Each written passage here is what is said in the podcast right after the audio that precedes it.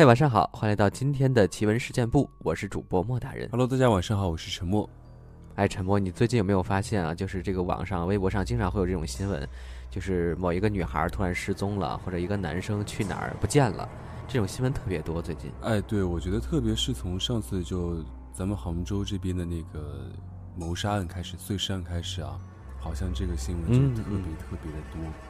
然后，嗯，其实扎堆儿出来。对对，我有之前去跟那个谁啊，就跟朋友聊这种事情嘛，啊，然后哎，之前好像没嗯讲过啊，就是我朋友的，呃，我们共同的朋友吧，他的那个姐夫是就是派出所的，就当当时是第一个接到这个案子的，没讲过吧？哦啊，刚好对对是刚好是杭杭州这件事啊。对对对，然后我们其实私下讨论挺多，包括他挺挺多里面的还有一些内情吧，就是可能不方便讲啊。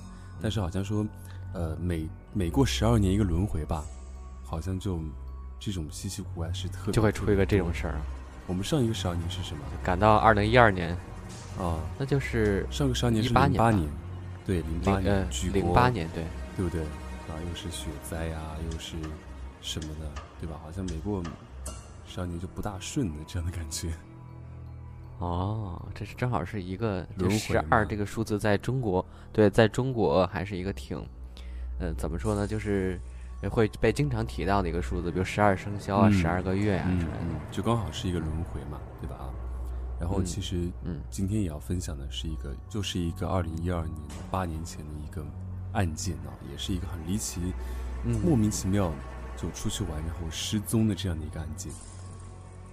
嗯，又是一个女孩子，嗯我们来看看这件事儿到底是怎么回事儿呢？二零一二年十月二十八日，户籍南京的十八岁姑娘朱丽丽，因为和身居上海的男友楠楠分手，而大感失落，于是，在这一天和自己的同事小詹商量好了，抱团作伴去西塘古镇旅游。诡异的事情也就在西塘发生了。当天，他们到了西塘古镇，转悠了一会儿，感觉没新鲜事物吸引自己，就回到了附近旅馆，打算睡会儿。直到下午六点多，他们睡醒了，打算再次到西塘街去看一看，可能夜景有不一样的收获。转了一个多小时后，他们还是觉得没趣，就又折回了旅馆休息。直到凌晨一点半左右的时候，小詹醒来，发现朱丽丽的房门虚掩着，并没有锁住门，于是打电话确认，并打算告诉她要锁上门。可是手机的铃声一直在朱丽丽的房间响着。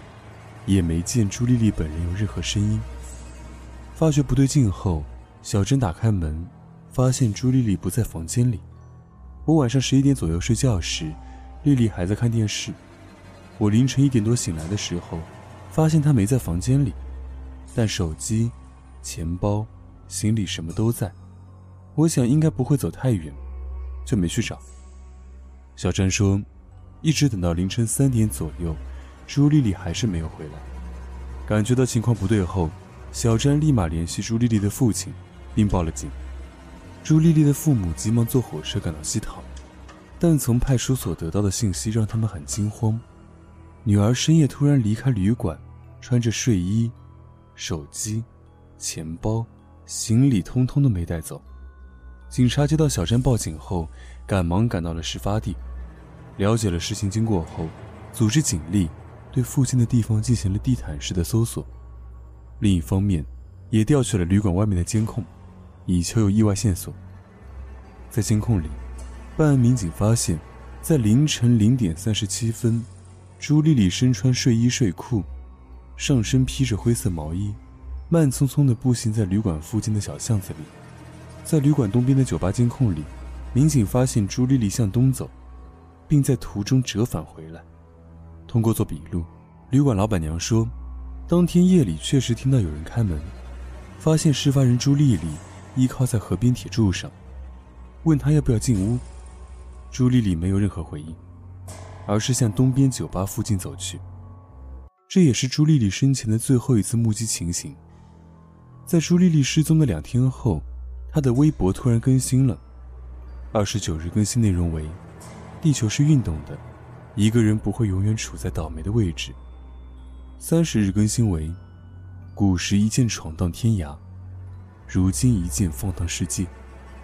这之后，微博一直没有动静。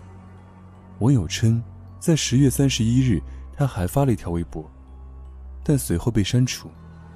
丽丽的微博名为“落叶香消丽”，两条微博发送端显示，用的是移动微博同步应用。他的家人和同学说，两条微博的内容很像丽丽平时说的话，他们相信这微博应该就是丽丽发的，但他们又觉得不可能。丽丽平时很乖的，不会叛逆到和父母开这么大的玩笑。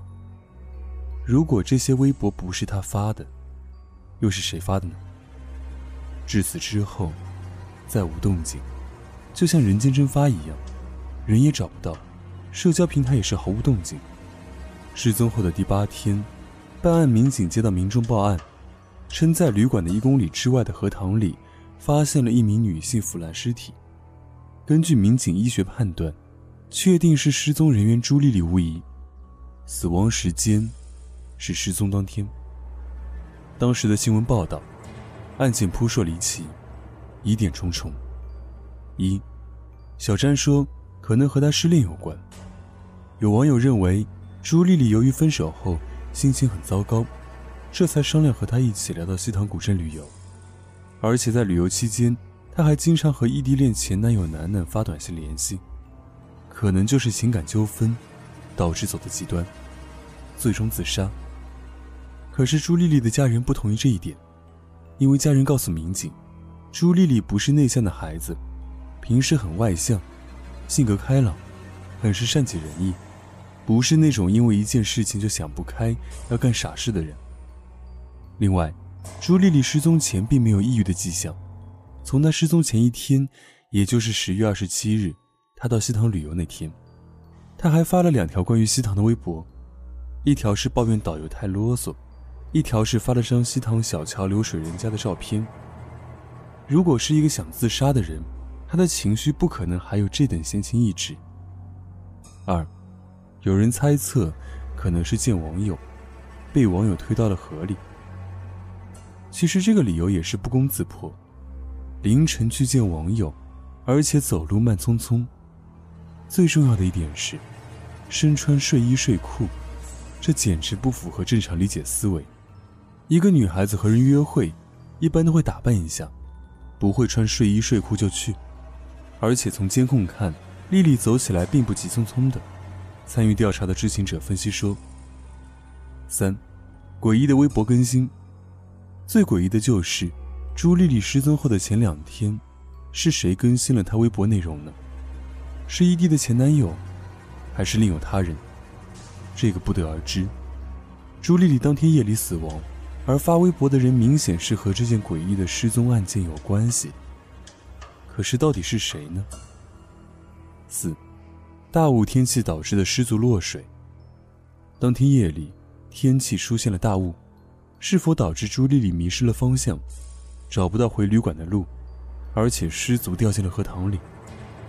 恐怕就是再大的雾霾，也不能使一名十八岁的少女无缘无故的走到荷塘里吧？再说，荷塘边上都是铁柱铁链围绕，为的就是怕行人掉以轻心失足落水，走在大雾天里。自己的腿也能碰到铁链吧？想想这种可能也是不成立。在落水地点并没有安装监控，也导致案件始终无法进一步侦查下去。这起失踪案没有找到最终结果，大概率可能又是一件悬案，会以自杀结案。好了，听完了沉默刚刚分享的这个少女失踪案之后呢，我们来分享一些细思极恐的小故事。盲人，我有个朋友是个盲人，每次到他家做客，总有一种异样的感觉挥之不去，却又说不出来哪里不对。直到那天，俩人在他家吃饭，忽然停电了，屋里一片漆黑。那一刻，当身处黑暗之中，我忽然意识到，那个异样的感觉究竟是什么了。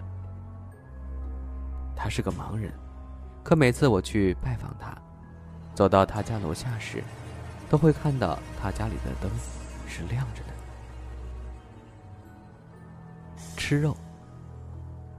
在飞机事故中的幸存夫妻，于一座无人岛中被发现了。他们已经在那里生活了几年。被救助之后，两人接受了采访。对岛上的生活有什么想说的吗？总之，很想吃肉。那座岛上的水果还是很多的，但没有动物吧？不过大概每十个月，还是能吃到一回肉吧。好可怕呀！难道是吃掉自己的孩子吗？意外事故。父亲和儿子生活在大山中，以采集山顶上的药材为生。儿子渐渐长大了，父亲决定教儿子采药。他拿了一根绳子，分别拴在自己和儿子的腰间，以防在爬山过程中发生意外，并给了儿子一把刀，并且告诉儿子，如果发生意外的话，你知道该怎么做的。儿子似懂非懂的收下了刀。儿子到底年幼，在爬山过程中，由于打滑，身体悬在了半空中，而父亲在上面苦苦挣扎，一边安慰儿子，一边缓缓向上爬去。危险过去后，父子俩都松了一口气。后来，父亲年龄渐渐大了，儿子也慢慢的可以独当一面。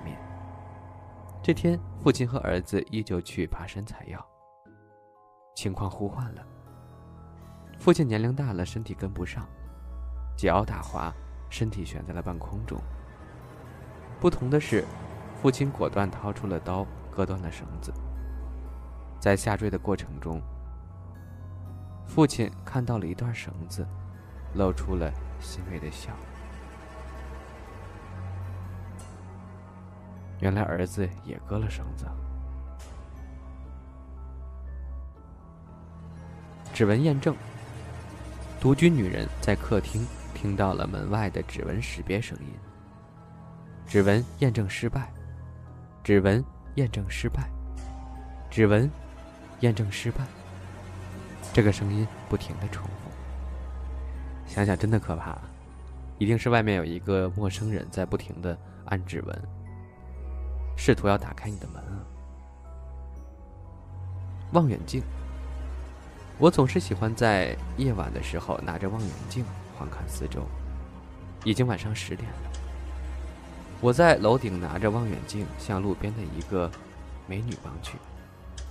她身上穿着白色 T 恤，胸前是呢绒可爱的卡通头像，再穿着短裙加高跟鞋。哇，这身材真棒！我将视角往上移。黑黑浓密的头发扎着马尾辫子，真可惜没能看见脸。我想一定是位美女吧。此时我毛骨悚然，丢掉了望远镜，跑到了自己房间，全身发抖。从此以后再也不敢拿望远镜了。你知道是为什么吗？好好想想。晚餐。做好饭菜后，家人都有各自的位置，这里十分热闹。有我、爸爸妈妈、爷爷奶奶。平时他们都对我很好，永远呵护着我。可惜家庭条件不好，我好想吃一顿好的呀！一顿好的晚餐成了我的愿望。今天终于实现了，我开动了，我的声音响彻了大厅。助人为乐。傍晚下班，走出了公司，来到一处公交车站。这里只有一名年轻的妇女在等车，她一手抱着孩子，一手拎着一袋子重物。我看她挺辛苦的，因为她流了不少汗。我就说：“我来帮你拎东西吧。”“不，不用，还是我来吧。”我想直接拿过手，结果他出手阻止了我，心想。怎么这么倔呢？回到家后想了想，幸亏没有帮他拿东西。放风筝。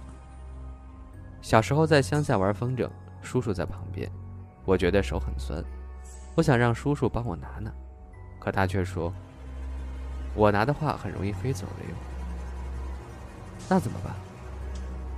我教你，你可以把绳子绕在你的脖子上。可当时汗太多了，没办法绕。现在长大后，我决定与叔叔减少来往了。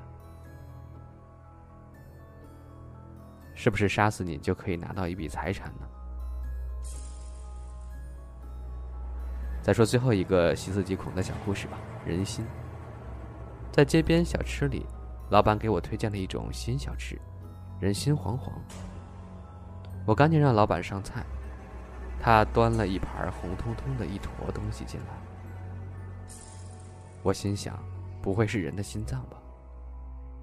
我一尝，不是心脏呀。